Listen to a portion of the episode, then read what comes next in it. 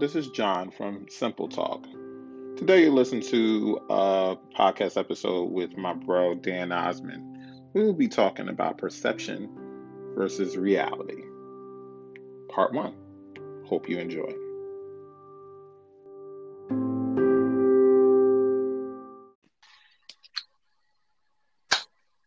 Hello. Hello. What's going on? Nothing much. Can you hear me all right? I hear you fine. You hear me? I do hear you. Okay. Trying to sound cool? Huh? Is it trying to sound cool? Or try to sound cool? Are you asking me or are you telling me to try to sound cool? No, I'm saying like I'm asking you. Like, oh, I always sound cool. Nah, bro. I always sound extremely cool and collected. Yeah, okay. That's absolutely not true. Very much not true. None. Yep. So I'm excited to talk to you today because we always have cool talks. So I wanted to talk about like perception versus reality. Because perception seems to come up like very, very, very avidly in our conversations when it comes to the comparison of who you are versus who I am, where a lot of the things, of course, of life have actually we've encountered together, pretty much, like without seeing each other. So it's like whenever we recollect conversation and talk again, there's a lot that actually has happened that is similar. So I remember meeting you and really probably being insecure of myself, not really thinking that the course of life was very similar to yours because, you know, you did activate as my boss for a few months. And so then I was like, I don't know, just the persona of what it is and who you were perceived to be and just the opportunities that you were given and this and all that. But then I had a chance to get to know you after the fact. And then I really feel like that's when really brotherhood began after the fact, because it was like true, because I couldn't really distinct what was true and what was not because it was a persona. So I don't know. It was just like the perception versus reality. I felt like that was a necessary topic as far as, you know, where we are in the course of life and where, you know, who we are, you know, us being men in our 30s or wherever we are. And then just, you know, what the world would perceive us as and what we would perceive each other as. Gotcha. We'll continue. To have a perception versus reality moment on the podcast too, because it's all perception, right? Say it again. As I'm trying not to have a perception versus reality moment on the podcast, because that's also perception, isn't it? What do you mean? Well, I mean, you're talking about perception versus reality, and I think that the funny thing is that perception. Perhaps it's cliche, but perception is reality, because what you perceived of me back then and what I perceived of you was entirely true for the time. Okay. And I think that one of the things that I think we've always talked about this is when people will say, oh, you know, I don't change for anybody, or I'm not someone different for anybody, or whatever. I think it's bullshit. Am I allowed to curse here? No. Sorry. I mean, you can bleep it out. I'm gonna try to have a perception here that people think I don't curse. Great. All right. That's awesome. Great way to start. You are. That's funny.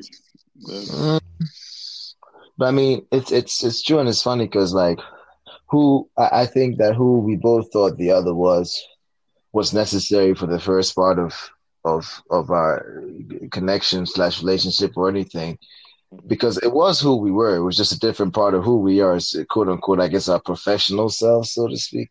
Yeah. And I don't think that's necessarily any less than who we actually are. There's more to who we are, but I don't think that's less than who we are. This is my thoughts on that. I don't know. Yeah, I think it makes it for an interesting journey and everything, because I feel like anybody that I'm connected to, it's not such a straight-laced story. And it's interesting with what you just said, as far as like, if it's not like it wasn't true at that time. And I had to think about it. Like a lot of, of who I was or whatever, Corley probably was what you did perceive. And vice versa. It was like, I didn't perceive anything bad. I perceived you as a powerful person, and you are. Like, you are a powerful person or whatever. So then it was like, but I made it something about myself. That's something that I was, I'm going to say unachievable, because I've always been a man of faith and believed in faith. But then as a man, I believe I always put myself in an inferior place, trying to fight for,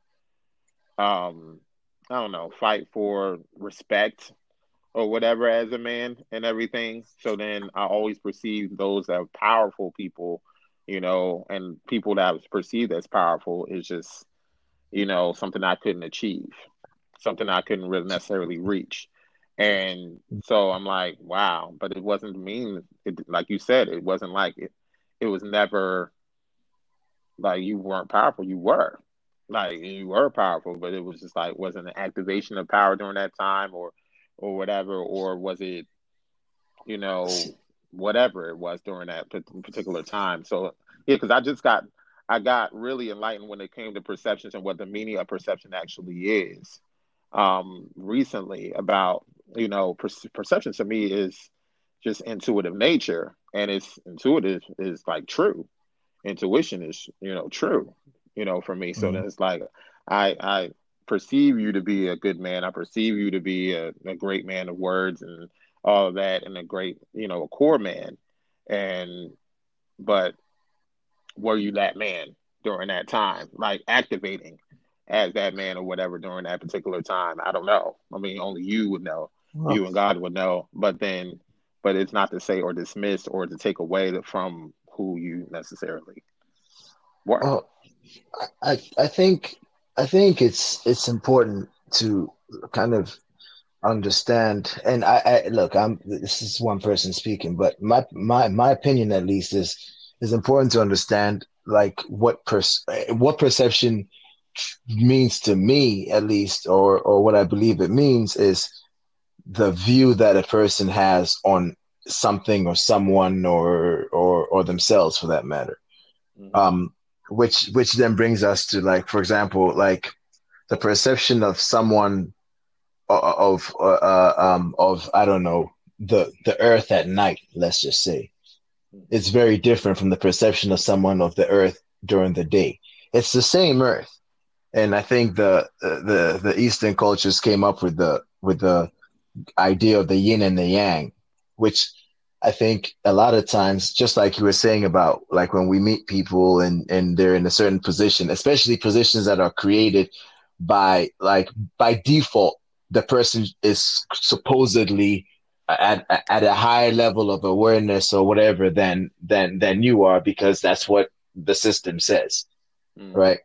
And then at the end of the day, we end up ascribing these certain things to those positions, and by positions I don't mean positions as in what was created, but we end up ascribing these things to these hierarchies, so to speak, right? Mm-hmm. So then you have, oh, this person is this, and so they must be that, and then we take on that persona for ourselves. It's in the Bible. Don't put an idol before me, and I would say the me here is God speaking about ourselves and about how we were created. But we end up having these things that, because of how we view people who are a certain way, for example, we look at like T.D. Jakes. I can't for the life of me imagine that T.D. Jakes will have a moment where he will tell a white lie to someone, or have a moment where he does something that he's not happy about because it's not right. Because he's T.D. Jakes. As far as I'm concerned, he's a great guy, and he spends all day at home preaching to everybody and saying wise stuff all the time. But the truth is that he's a human being. Right. So then what then becomes our perception of this person becomes a perception of a position, so to speak, or a hierarchy. And then when we get there, now we fall into the place where we've made ourselves non-human. Mm-hmm. So now we're trying to be what we think a person of that person should be, of that caliber should be. So then you're talking about the earth during the day versus the earth at night. Like, the creatures come out at night and we're humans. So there's things that come out. But with the perception thing, especially when it came to you and I think that once we crossed past, like once we passed the point of feeling that the other's not human in some manner, the conversations between real, and then the perception became wholesome. I think that perception is a very partial thing that we have. And again, something in the Bible says we see in part, we prophesy in part. I think that's a very poignant statement, because half the time our brains are only capable of understanding things based on these hierarchies.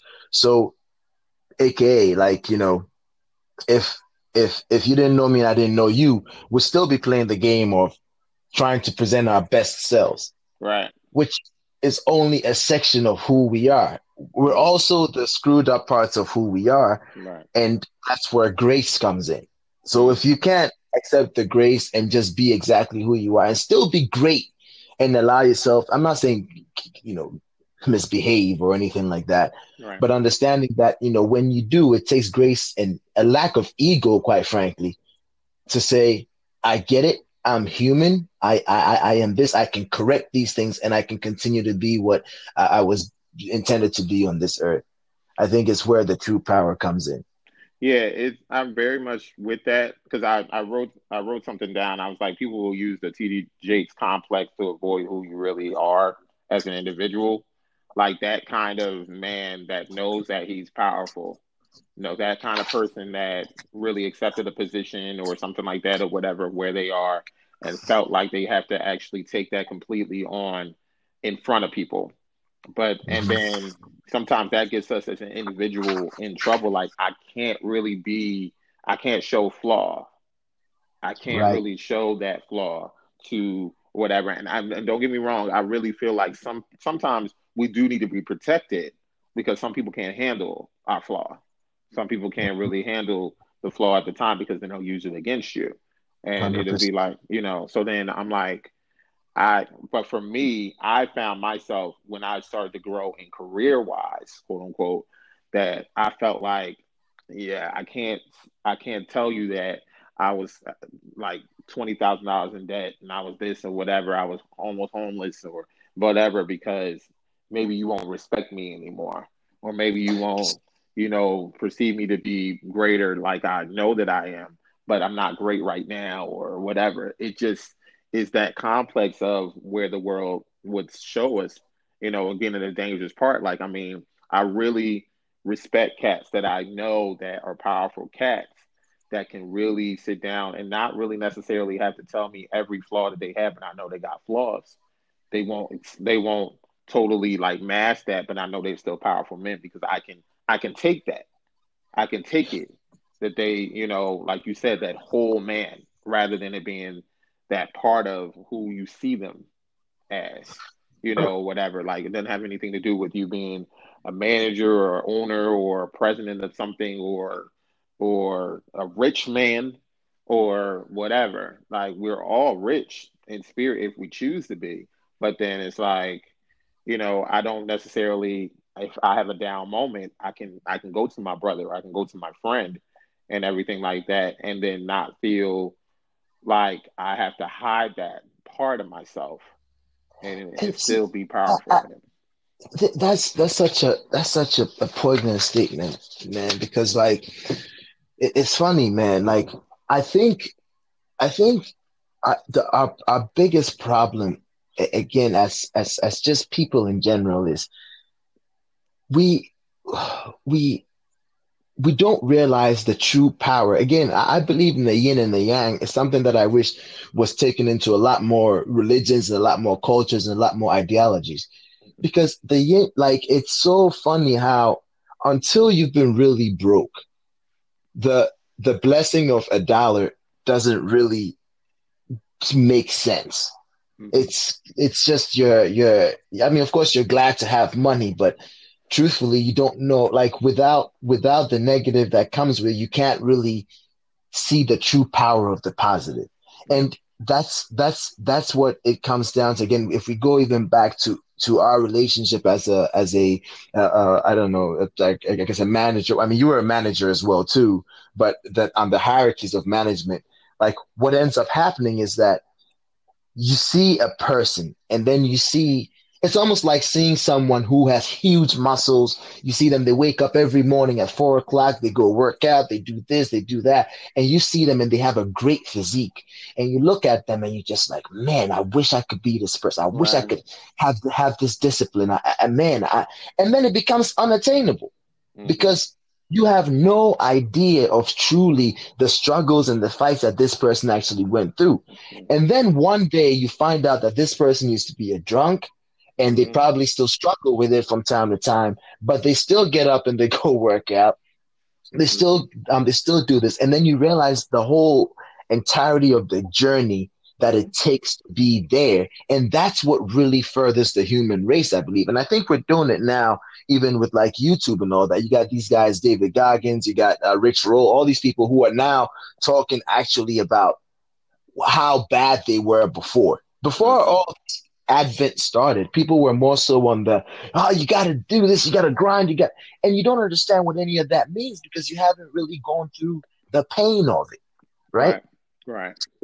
So then, you know, we have these godlike creatures that we're trying to aspire to be, but how can you aspire to be a horse if you've never understood how a human being goes from a human, of course, human beings don't turn into horses. That's the whole point of what I'm saying. Yeah. If you don't understand the connection between it, it's just something crazy. And then you have this wacky idea of what, I guess, a person in your dreams or your future is supposed to be. Like, okay, for example, before I owned a company and all that, it even like, and it's funny because once I did, I don't call myself a CEO because I realize it's not that grand.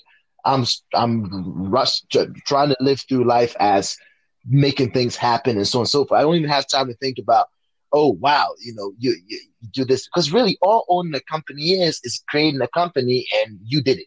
And that's it. Now you own a company. But in the eyes of a lot of people whose dream it is to own a company or to start something or to do this or to do that, even like you yourself, you're doing this and it's great and it's going to develop over years. 10 years down the line, if you're still doing this, you're going to look at these earlier podcasts and go, wow, I didn't know what I was doing. Yeah. But every time someone wants to start a podcast or something, the first person they're thinking of is Joe Rogan or again, T.D. Jakes or someone else who has a powerful podcast is going crazy. And we think, man, these guys must spend their days just doing this stuff. Well, the matter is, I was listening to Rich Roll. Actually, I see someone I listen to a lot because he, around the age that we're at, he changed his life and whatnot. And he said something crucial, which was he said, you know, I didn't start a podcast to be this big podcasting guy and whatever. He said, I started because it's what I was wanting to do it. I was going through these crazy times in my life, blah, blah. So I started. And he said, I cringe when I look at my earlier episodes, right?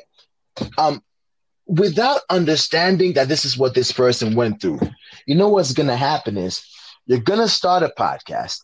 You're going to have 1 or 2 listeners. After 3 weeks, you still have 1 or 2 listeners. Now you're frustrated and pissed off because you can't believe that, you don't have 1 million listeners yet and making $1 million in revenue or something like that. And then you give up. We don't give up because we didn't have the dream or we didn't see a certain side of the dream. We give up because we didn't see the more important side of the dream, which is being so jacked up that being successful actually begins to matter. Yeah. If you with $1 million in your account, and you turn around and say, I'm a successful businessman because I've created $1 billion industry. Well, yes, you are successful, but no one can actually understand how you got there. Hell, you don't even know what it takes to get there. All right. You know? Right. And sorry, go ahead. It's interesting that you said that. I just had a conversation about like the intention of like starting this, starting a podcast and starting to, you know, do something just a little bit different. And I was just talking about that. Like, I was talking to one of my friends who wanted to play the bass for so long, but really was seeking other people to actually teach him how or take him under his wing and all of that. But then he never really saw beyond his own ability. So he never picked it up until somebody was actually going to show him how to do it. And I was like, well, that's not true intention. So then we talked about it and we talked through it, because I was like, for me now, I was fearful to start this because I've said it many times. I was like, for 3 years, 3 or 4 years, this app sat on my phone, and I wanted to do it, but I had this grand view of what it was actually supposed to be. And it was supposed to be exactly what it is now to start it. Like, I wanted to do it just so people can be able to see a journey of something. And I was afraid to actually show like the honest journey of it, you know, to go from one step to another. And honest to God, I think during that period of time a few years ago, I could probably see myself as an innovator or somebody that starts stuff or whatever that's not there or not created. That started a few years ago, because I was just like, well, it's beyond my reach to start something and not really receive an instant affirmation about it. And I don't think, you know, when you do start something, because I appreciate, like you mentioned, David Goggins and all those guys that are on, you know, YouTube and stuff like that or whatever. I appreciate when somebody does tell me their journey, but I do appreciate more when you can see their journey, when you can see the entire journey. You can see it from start to finish, because it's a lot more honest. And that's a little bit more tricky probably for the individual, because then you feel watched, you feel a lot more exposed and whatever. And because then if you go through the, you know, roller coaster of what is going on there, then it's like you have to make your mistakes, and then you have to make your mistakes publicly.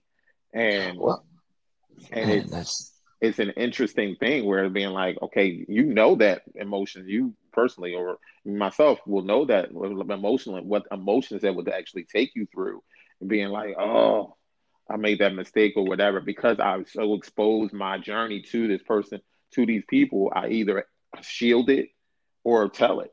Either go through the whole entire journey or whatever, or not.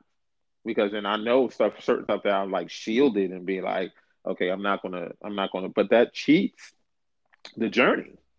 That cheats it. And we really want to tell it after it's been rectified. I really believe. Like after it's been rectified. So go ahead.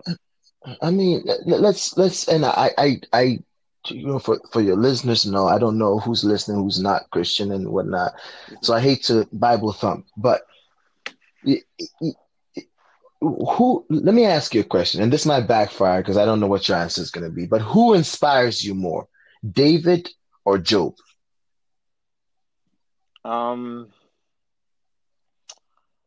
I would say David. And let me ask you why. Because Job was, because his journey, he had already made his choice, I believe. Like, I really honestly believe that he was an honorable man, and then things were taken away from him. So then David was clearly the controversial figure. And probably would, like, why did he call him a man after his own heart? And after all the crap that he actually did. With Job, there wasn't a lot of crap that was exposed that he even did or anything like that. He was already set up, but then it was something that he had to build back up. So for David, I love that interesting story, because that was the journey. Like, they killed people that he, you know, slept with women and all this other stuff or whatever, like this whole journey of a man, but then he still was a man after God's own heart. I cling to that story more. Well, I'll tell you what. I mean, if I may, let me suggest this here. When you're a certain age, right, and you're learning math, the teacher says, "Hey, 1 + 1 is 2," and then they give you homework. What's 2 + 2? What's 4 + 4? What's one? Minus one. What's 2 - 1? Mm-hmm. And during the time you're learning that stuff, again, I'm going to tie this into our perception. During the time you're learning that stuff, the teacher says nothing about fractions and integers and negative numbers and decimal numbers and all this and that. As a matter of fact, during a certain time of your life, if the teacher says to you, "What is 1 - 2?" You look at the teacher, tell them they're crazy, tell them, you know what, this person, I don't know what they're talking about. That's the end of it. If you had your own choice, you'd never go back to kindergarten, end of story, or wherever you learn 1 + 1. Mm-hmm. Right? Mm-hmm. But until you understand the concept of 1 + 1, you can't even begin to fathom what 2 - 4 could be, right? Mm-hmm. But for a period, you almost have to have that dark side of the moon where you only understand 1 + 1 to the point where it matters. And I think this is where, truthfully, when we talk about perception and all that, perception is reality.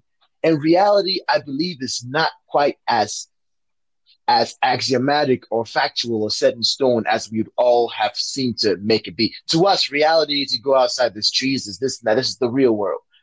But none of that is truly, I don't think, is actual. It's actually real. It's a moment in time, and the reality is for them.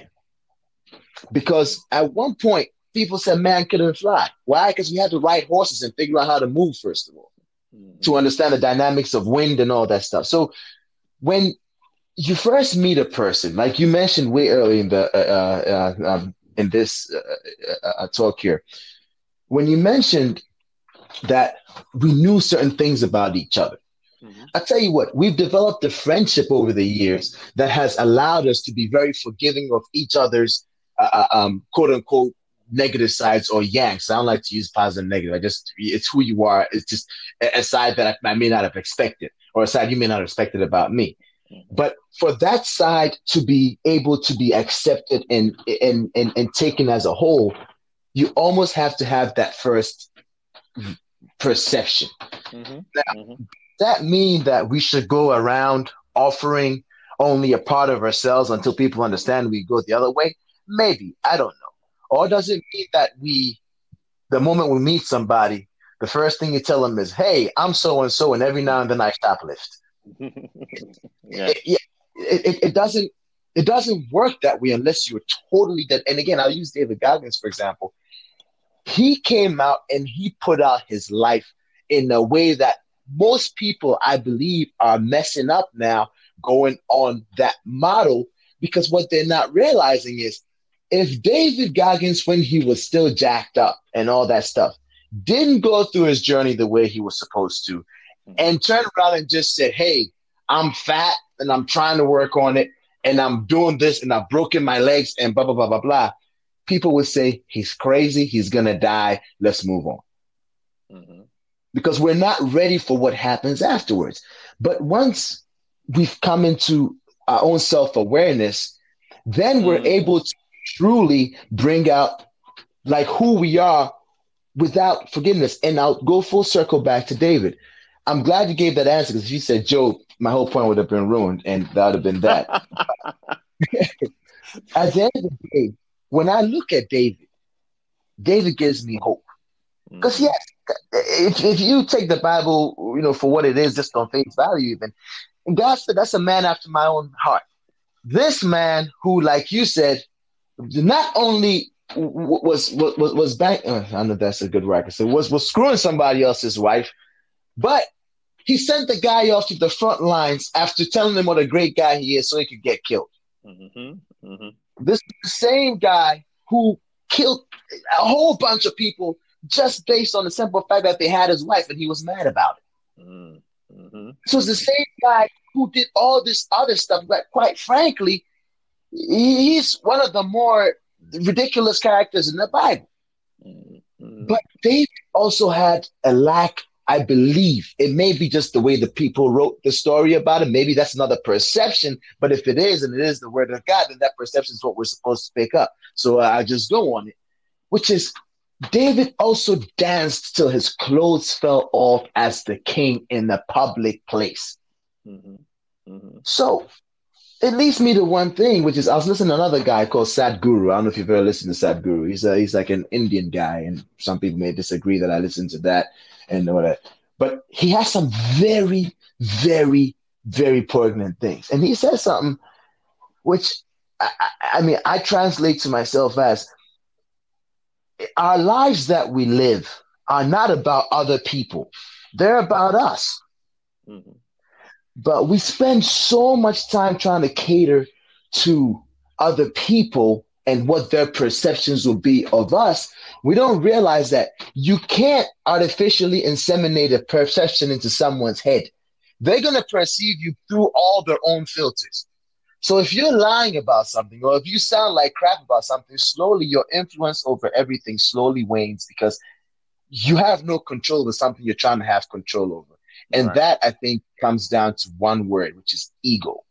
Mm-hmm. We think that we ought to present something that makes us worthwhile to someone else. Yeah. And we don't. Yeah. I think it can marry, though. Like, I'm going to go back because then you mentioned David and Job, two very different, totally different stories. But then I think they can speak to one another, but they're two different stories. Like, it's kind of like you said, self-awareness. So going back to David Goggins, even let's go there. So then, like, it was his journey. It was his total journey. And a lot of people are messing up, probably vilifying him probably now or whatever, because they took his entire journey and made it their journey. And it's two totally different journeys. It's supposed to be a guiding factor. I don't know what his intentions or original intentions for telling what his story is or not. But then to be aware of yourself, to know that your story, you may hear that story of the David in the Bible or David Goggins or Job or, you know, Dan Osman or Jonathan Edwards or whoever that you're listening to now. But it's not your entire. It's not that. Their story is not your entire story. So it's up to you. Negative one. Go ahead. That's not saying. I mean, I totally agree with you, and I think Job is that negative one. You can't begin to even try to, like, people read the story of Job and they have $2 in their pocket. Yeah. Because people will automatically say, you know, that I'm Job, and then I really scoff at that a lot of times because I'm just like, okay, so you were already there. I don't think that was the story. I feel like a lot of times maybe after you have been lifted up or you have built yourself up or you have, you know, followed God and everything like that, and then God just perceives you as somebody that can handle something that can be stripped away and everything like that. So that's a totally different story. But then you still encounter pride because we don't know entire, especially the way the word is written and everything like that. We don't know the emotions, total emotions that he went through. He may have been, he was complaining, he was doing all this stuff or whatever, but there was a different phase of life. Like, there was bad mistakes. The where it marries for me is there was mistakes made. There was things that were put upon, but then there was mistakes made. Like, or whatever, like, I feel like, you know, it could be married in a way that is very slight and very intelligently, but then people put themselves in Job and to be like, well, you haven't gone to church or you haven't even really accepted Christ or whatever. So how can you compare yourself to that comparison of Job?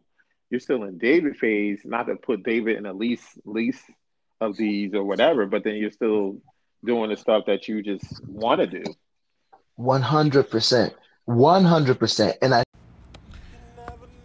I hope you enjoyed that, and you will continue on our conversation series for next time with Simple Talk. Have a blessed day.